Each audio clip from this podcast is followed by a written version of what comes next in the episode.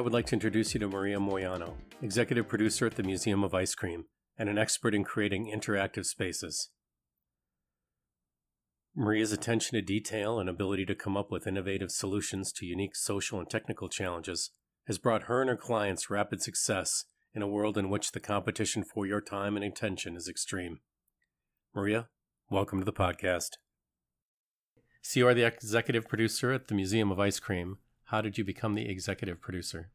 I started in 2016, and when I joined the team, it was only four people on the actual production team we had you know our CEO who's the creative director, and then we had head of construction, one producer, one graphic designer, and then I joined. And then as we started building more museums, the company started growing, and then I just owned most of the execution on the project. Okay. And what was the initial concept process like? I believe you were given a list of like five or six ideas or concepts. Yeah. For the for the museum itself because we had a yeah. okay so the first museum that i opened was in miami and my creative director picked iconic miami motifs like the palm trees or the beaches and she would kind of give that direction and be like okay i want a room with upside down pink palm trees and then i would take that concept and kind of flesh it out. What would that room look like? What does the floor look like? How many palm trees are there? What what's the activity in the room? We also give out treats. So like what is the treat in the room? We went with chocolate covered bananas. Nice. So using basically the city's motifs as a design motion for the room. Is that how the swimming pool of sprinkles came about? No. So the sprinkle pool is i would say the catalyst that launched this whole movement um, Maryellis had that concept of like swimming in a pool of sprinkles. And I think it's like, what's the craziest thing I could do? And it's like, okay, well, a million sprinkles. So the Museum of Ice Cream really the first call to fame was the sprinkle pool. And that was in New York. So the first sprinkle pool happened in New York. It was really, really tiny. And then we decided that that was the most successful experience, mostly because it's so immersive and that's what we were going for the immersion aspect and like you don't really get more immersive than jumping in a pool of sprinkles. Definitely. So how did the concept evolve? You started out with upside down palm trees in miami and then you moved to new york. That must have brought a different series of challenges. Yes. So when we first did miami after we finished that we came to new york to do our pint shop which was more of a marketing scheme for our ice cream brand so we decided, how do we promote our ice cream and give a people taste of our our museum also? So we opened the pint shop in the meatpacking district, and we decided to do a tasting room concept where people could actually try the ice cream. And then we had three installations of little taste of our exhibits. So I think it was really interesting because I don't think there was anything like that really, like mixing retail and experience. And we kind of just tried something out and that was a quick pop up. It was only up for two months, and we built it in only like a, a month. That's incredible. That was pretty. I mean, really. Yeah. And and what were the concepts around that? So for the pint shop, it had five ice cream flavors, and we used each ice cream flavor to create products. So we had like churro churro. So we had an aisle of only churro products and then we had like vanillionaire so everything that had to do with vanilla. And then we want we were like how do we give people an experience around the actual ice cream which gave us the tasting room. And we have really amazing staff that's like very eloquent and they're very excited and just get you pumped up. So we use our guides as actors to explain the process of making ice cream and creating your own. And i think people felt so in tune with our ice cream brand because they understood how we made it. And when you create that experience for people, it creates more sense of connection with your brand. Okay. When you were tasked with creating the New York space, you had to come up with a lot of different things. And I remember you're saying that you ended up using 3D printers as opposed to producers. You tried to source some things that didn't work. How did you arrive at that?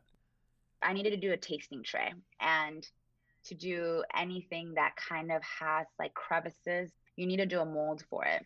And usually when people do molds, the initial cost is so high unless you're going to mass produce it it's not worth it so i found different i have an architect background so i recall using 3d printers laser cutters cnc routers to create my models and they're absolutely so quick so found us a local studio in brooklyn who could do cnc routing of the trays. And then we use 3d printers to create like little fixtures to hold all the vanilla tubes. So i think production in a short time frame i have to think okay i can't get a model produced in china in two weeks. What's my other move? And you kind of just have to piece together all these possibilities to give you one product. And they were able to deliver in that few week time frame yeah most people feel like you tell them a timeline and they're very like, no, there's no way, it's impossible. But I think if you kind of like break down the problem, you're like, okay, why is it impossible? Oh, I can't get the, the material. Okay, I'll find the material for you. I get you the material tomorrow, can you do it? Yeah, sure. So I think people get overwhelmed with time frames, but if you really just break down on like what is halting that time frame from being possible, you can really do anything. I love that perspective. Absolutely. and then you become the ultimate problem solver. Yes, that's why I feel like I've been very good at my job because I don't let those timelines scare me. I try to really unpack the problem and really try to figure out what is the solution or what's the best way to to find this where some people might just get too flustered and, and give up. Is that the difference between creating a successful project and not for you? I think so. And I'm lucky enough that I am a designer also. So by combining those two disciplines of production and design, I could design the solution. Oh, I love it. Which is great. Yeah, it is great. That's amazing. Mm-hmm. And you're working with food, science, fun, and each of those things bring challenges.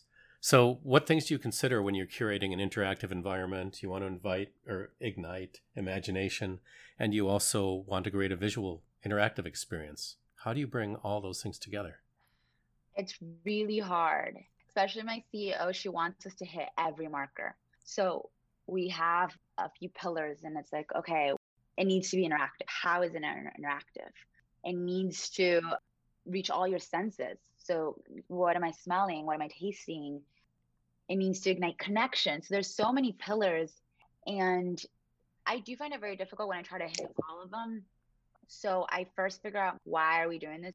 Why are we making a sprinkle pool? And it's like, well, we want people to feel the emotions of swimming in sprinkles. Okay, so what are the core elements that are going to produce that? Is the smell really important?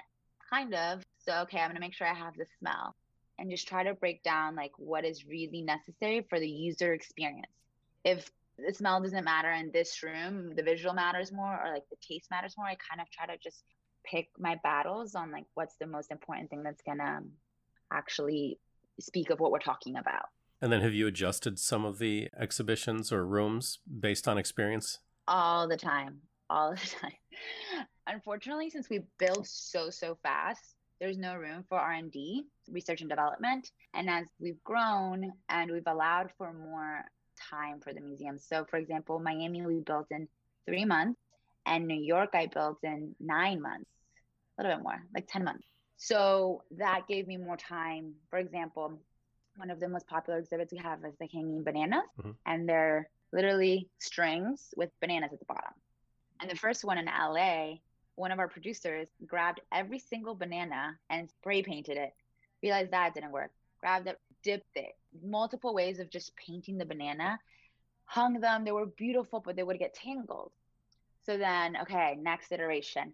Let's use different string. Next iteration, let's put plastic tubing on the string so that they don't get tangled. There's so many times we've built exhibits and we've realized what works and what doesn't work and we have to constantly fix it. It's just an iterative process even while you're open. Absolutely. We actually close the museum every single tuesday and fix the entire museum. Like i've repainted an entire museum on that tuesday because the wear and tear is insane. I don't think people hmm. understand that so much about interactive museums or interactive spaces. The wear and tear is huge. And you need it a to look pristine because people are coming for the visual experience Yeah. But you're also working with food, which has a lot of requirements, right? It has to be spotless. Yes, you have to. You know, one of my biggest struggles with food is the sink. You always need a sink X amount of feet from where you're serving. And then if our plumbing isn't conducive to the sink, we're spending so much money on the plumbing. So you're like, okay, wait, should we rethink the treat? Can it be something else? Can it be an ice cream sandwich? It is definitely a, a lot of problem solving with how to make sure that the food component works. So you're dealing with legal requirements or city law, right? Code, not just, I want to create this amazing space, but there are other things that come in that I don't think people imagine. Yeah, that's one of my other biggest troubles with a lot of vendors. They're like, no, like you can't put a slide inside your museum. You need soft padded floor and you need X amount of feet and your ceilings need to be this high. Code compliance has made so many regulations for us. And it's great a lot of times. And a lot of times it's like we should be able to fight that code because there's new technology that can allow us to do those. There is floor padding that does go indoors. And so it is really hard to get people to be okay with putting a sprinkle pool and putting a slide in it. really Especially hard. in the city. Yeah, our fire department, every time we get the, you know, you have to do your fire department walk through, they are so confused. like, why are they upside down pink palm trees? Where's your sprinklers? I love it. And you not only have a slide into the pool, but don't you have another slide in the museum yeah, as well? in the New York one, we did a three story slide. So you go up to the third floor and slide all the way to the basement. That's amazing. Yeah.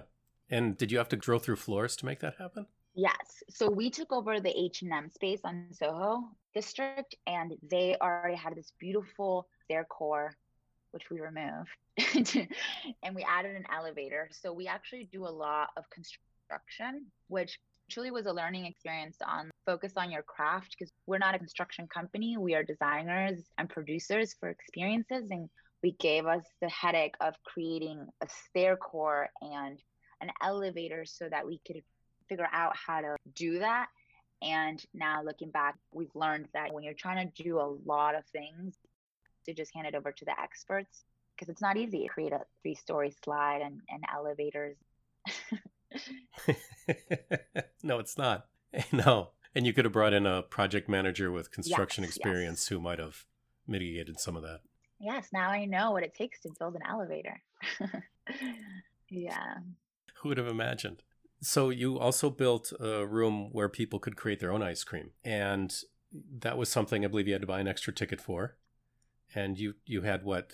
How many seats in that room? And it was a thirty minute experience. That was very difficult. Twenty seats because one, I only had like two and a half weeks to do it. And luckily enough, we worked with IFF, who's the International Fragrance and Flavor Company, and they provided all the bases, the vanilla extract, and the vanilla components to make the ice cream, and they taught us. So I think that was a valuable lesson in finding an expert that no, like I don't know how to make ice cream or how to do a tasting experience around ice cream, but they did and I knew how to make it fit our brand. So it's combining those two expertise. And then the ops of that is really difficult because the cadence of change, you got to see 20 people, 30 minutes, and then you have only 30 minutes to turn around to see the next group. And it's like, do you have all of the things you need to operate that? Uh, it took us like about a, I would say half a month to get it solid. And then we closed in a month. That's really incredible. I mean, you have to keep the ice cream cold. You have to have the fragrances. You have to clean the place in between each grouping. You have to wash the dishes. And you have to have a team that's willing to do it, which I think is one of the greatest challenges to get a team that's willing to work to spec. Yeah, I think our hiring process is, uh, I think, a little bit different than a lot of people. We cast them. So almost like a show. So these individuals are people who enjoy that show cadence or they enjoy putting on a show for people. So you have to get them to buy in. If they don't believe in the show they're putting on, if they don't believe that they can do or are set up for success, then I, I don't think we would be able to do it. Hmm.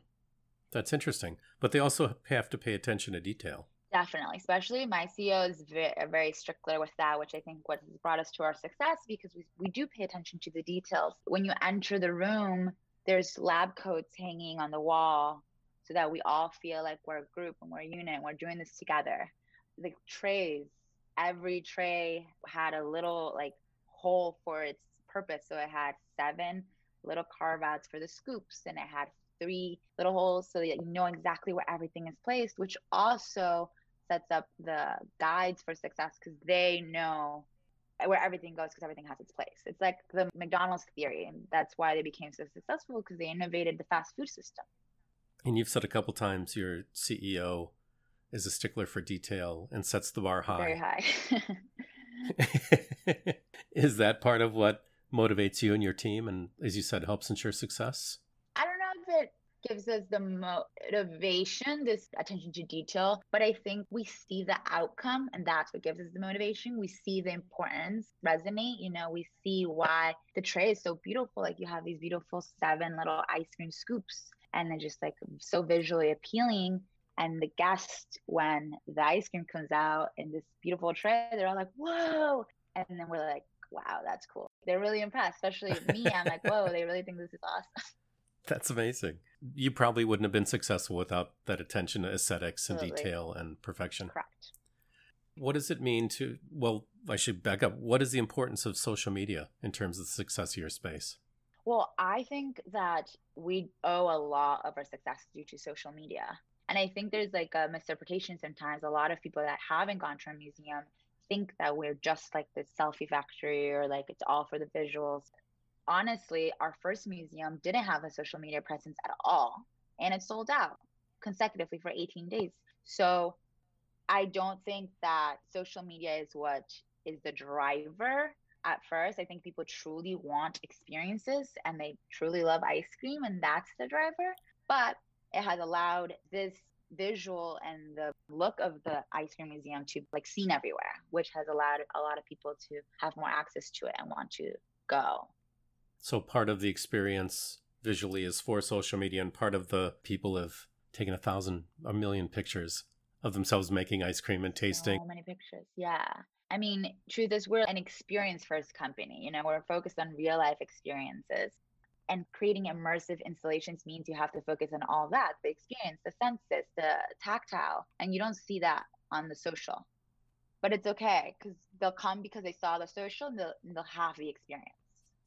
And when you say you're an experienced company, does that mean the goal is to create multiple experiences outside the Museum of Ice Cream?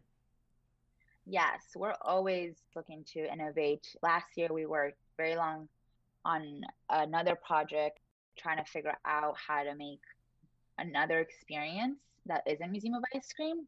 We were still working on figuring that out. Obviously, with COVID, people are now going to begin to be afraid to be in immersive experiences I truly hope that this will not be forever and that I don't have to rethink what an immersive museum looks like because I love the idea of an immersive museum.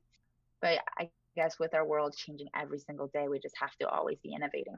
That's true. I'm not sure it'll change forever, but it certainly will change for the near future. Yeah. Which would mean adding another layer to the way you function. Definitely. Yeah. Sorry about that. I know. and as a team leader, what are the challenges you face leading a creative team? I've learned a lot about all the different heads at the table that you need to create creative spaces. You need a person like me who's a producer, but you also need the designer and you also need the operations. There's just so many people you need. And I don't think they ever taught us how to communicate properly. So it's really hard for a producer who isn't a designer or isn't creative to speak to a designer and understand what they're saying and then the operations too the person that's dealing with how the guides going to work there how is the ice cream going to be served so there's these three different outlets that need to communicate and that's been my most difficult thing understanding how we all work together and i think it goes back to unpacking a problem so like the designer really wants it to be shiny and the producer's like, it can't be shiny. It has to have grip. And it's like, okay, what, how do we make this both happen? And it's just really understanding why does the designer want it to be shiny and why does producer want it to be crafted up? And it's a lot of unpacking and communication. And then is it getting each side to understand what the other one wants and why? Or is it just making everybody happy? No, no one's ever going to be happy. There's some battles you have to lose. And as, as the executive producer, you deal with the producers under you and, and the designers. And I'm lucky enough to have both heads where I understand why a designer wants something and I understand why the producer needs something. So it's about compromise. And we're all fighting for the same thing at the end. We want a successful museum. So we have to compromise. Okay. And how do you keep everybody on the same team and meeting deadline? Deadlines are so hard. Especially when your deadline's like tomorrow or end of day. Yeah. um, I think it's about what's important. It kind of goes back to like, okay, what is the guest really gonna notice? Like, if we have to finish this room today and we need to put the floorboards down or we need to put like paint the walls pink, it's kind of more important to put the floorboards down because the floor is just raw, you know? So you have to pick your battles, order of importance, priority. What is priority? What is the guest gonna really be affected by?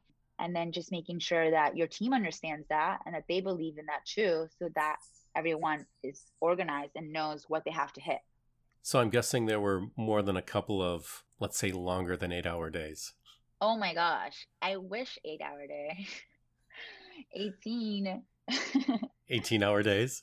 Definitely. For weeks weekends whatever it took? Yeah. I, I don't know why we always do this but we always think to open during Christmas and Thanksgiving. So all my Thanksgivings, I mean, I took the Thanksgiving day off, but like before and after, and vendors don't work during Thanksgiving, so then it's like you have to do it right before. But yeah, it's it's it's a lot, a lot of work, but the reward is so great afterwards. It's worth it. And it sounds like, and I, I don't mean to be cliche, but really, it sounds like the hard work, long hours, attention to detail, whatever it takes to get it done is what has to happen if you want to be successful in your space. Definitely. When we first started, we were very um, ambitious and we were on this high of build, build, build. And people were so obsessed with it. And like it was resonating everywhere. And you were just popping them out like in every city. And that adrenaline rush was a lot for us. And we just kept running and kept running. And we all did burn out. And then we hired more people, and people were like, hey, this is not okay, like you guys need some time. So, you know, we've hired amazing designers and producers, and they've allowed us to kind of like, okay, like let's all slow down a little bit, take our time, let's get this right, which has been great. But it's also really amazing when you have a short deadline. You really, the more parameters you give people, the more interesting the product is. Because? Because you're forced to just make decisions and you just, there's not a lot of thinking so you just do it and you're not scared to fail. You just do it. And if it sucks and it fails, like, okay, well, let's switch it. But I think time allows us to think too much where we're afraid and we don't do. So sometimes we just, at the beginning, we were just doing, doing, doing, and a lot of things worked and a lot of things didn't. But at least we were able to see them. Yeah. And make them happen and fix them every Tuesday. Every Tuesday. so how have you? Well, I should say that you used to work at another museum prior to this, mm-hmm. creating exhibitions, producing exhibitions. Mm-hmm. Did that influence this work? Or are they very different? I think very different, but it taught me a lot because the Frost Science Museum in Miami, it was an institution that started, you know, back in the 30s. So it was a science museum that a lot of its board you know an older generation that saw museums in a certain way and then the city decided to spend millions of dollars on this new museum and this was in 2016 as our generation grew our attention span is like so short so you needed to entertain more. And i think the science museum caught on to that and we had a lot of interactive exhibits especially with science. You like play you know you make you you're touching a lot. And my job was exhibition technician, which I had to see the traveling exhibits and place them in this physical space and make them fit into our actual space. That's when I first started seeing how an audience, especially children, science museums full of children, how they interact with the exhibits. And I learned that they break literally everything. Really? It's uncanny. my full time job was to fix these exhibits because they were breaking every single day. and then when I went into the Museum of Ice Cream, everything was has to be touched. It's supposed to be touched. So you learn a lot about materiality and little techniques that help with you know pe- people are going to touch this. So how do you make sure it doesn't break? And if it breaks is how do we make sure that it's easy to replace? Interesting. I guess i never thought about mm-hmm. that but it is. People are touching everything you guys make everything. all the time. You know they have a full-time staff a staff at disney and all the theme parks with a full workshop to literally remake almost all of the installations because think about all the kids that are running around and throwing themselves on the walls like things break all the time that's true. I guess they might have to be able to fabricate anything at any anything. time. Mm-hmm.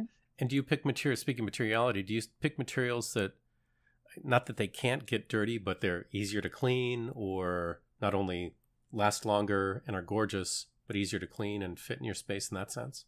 Yeah, that's one of my like the hardest choices is materiality because materials that have been invented to hold wear and tear are very construction type materials, so they don't look pretty.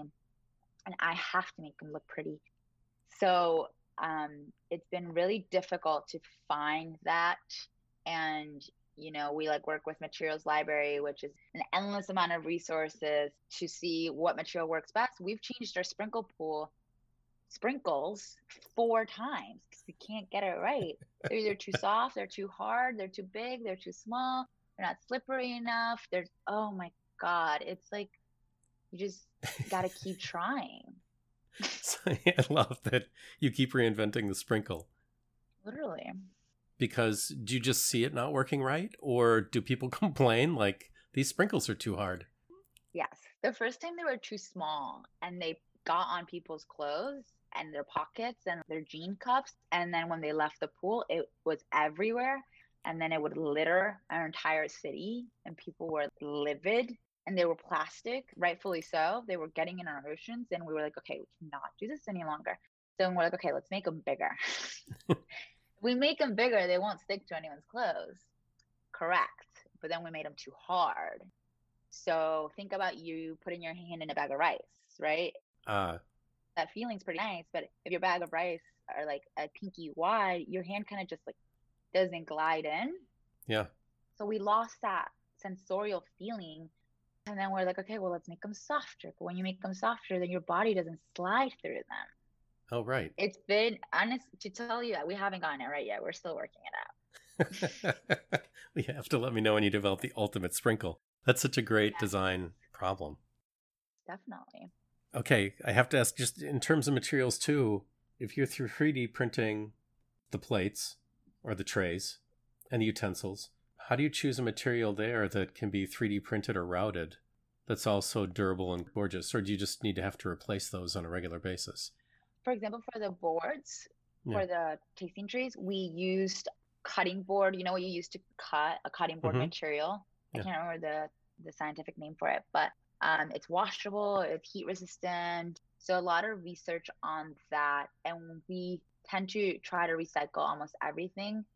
And we do have a, a full time cleaning staff. So they're the ones that are switching it out, cleaning it out.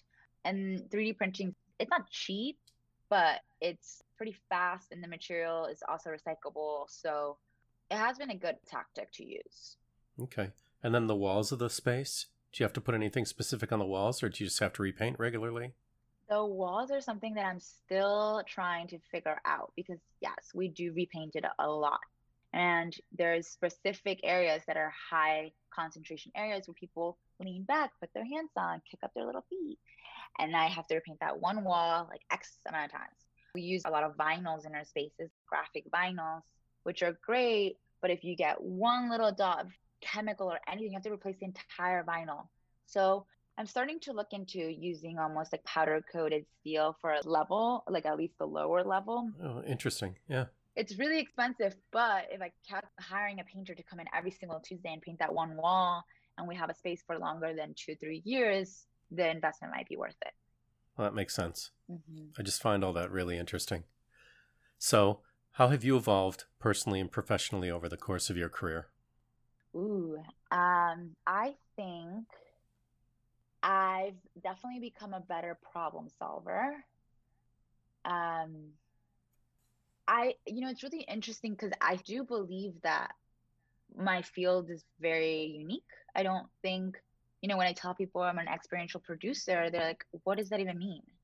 So I don't have a rule book of how do you do these things. As an architect, working at a firm, it's very two plus two equals four, but no one can tell you what density your sprinkles should be. So I think that I've been very one confident creating and innovating because I can ask millions of people, you know, hey, how should I do this? And they won't know. So I've had to become my own expert and try to figure these things out. And I think that in my career, it's really setting me apart because now I've been in doing this for three years and you know the immersive environments i think will continue to grow and they are a very unique field so i'm trying to i am trying to become an expert in this field and figure out those things but i do reach out to mentors all the time who are in the design world um, and kind of just understand how they've gone through problem solving and then take little bits of information and then apply it to my field. Okay. And what is one thing you've learned along the way? Anything is possible. Ooh, that's good. And what personal characteristic do you most attribute your success to? Resilience. I think that when I did my first museum, I kind of like had a bunch of breakdowns where I was like, I, I cannot put dangling balloons in the sky in a week, Maryellis. I can't do it. And she was like, Yes, you can. You kind of have to. I just, I, I would fight telling myself I can't do it. But once I did it, it taught me that like you can. You just need to be resilient. You need to figure it out. And there's always going to be a way if you just find a way. So I think resilience is something that I've really attached to. That's great. Do you think people get in their own way a lot? In that sense? In their own way, as in like they take themselves out, or? Yeah, or they say, I can't do it, I just can't do it, instead of forcing themselves to resolve it? Absolutely. Hiring, it's been a really difficult thing to work with people that say that because then they make you feel like you can't do it. If that person wasn't getting into your head, maybe you would be like, I can do this. But a lot of people just don't believe in themselves. That's the biggest problem. It's it literally stops you from completing your task. Yeah. No, I think a lot of people don't believe in themselves, and a, and a lot of people have not wanted to take on the difficult task of problem solving, or quite honestly, probably not realize the pleasure of solving that problem. It's the most satisfying thing. You're like, holy, I can't believe I just did that. Right. I mean, really. and people look at it and they have no idea what it took to do that. But like, you know, you're like, wow, you don't even know what I went through to do that. I'm sure people have no idea when they walk in. Yeah. Absolutely none. And one last question.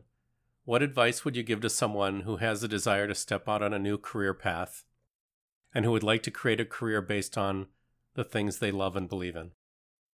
I would say that it's okay to fail because I think a lot of people don't step out and do something different because they're afraid of the failure.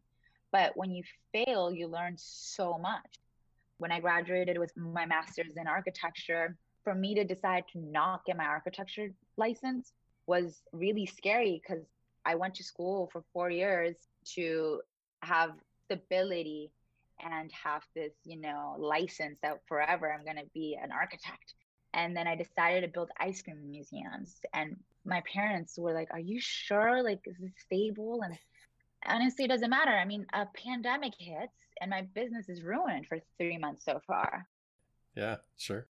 But I learned so much and I'm going to take these tools and apply them elsewhere if it doesn't continue. So I think it's just not being afraid to fail. And I like the idea that you took it on and your attitude that things are going to happen, they're going to work. If it doesn't, you'll figure it out. Yeah. Well, everything will be okay at the end. Seriously. it's a perfect way to wrap. Thank you so much for your time no, and insight. You.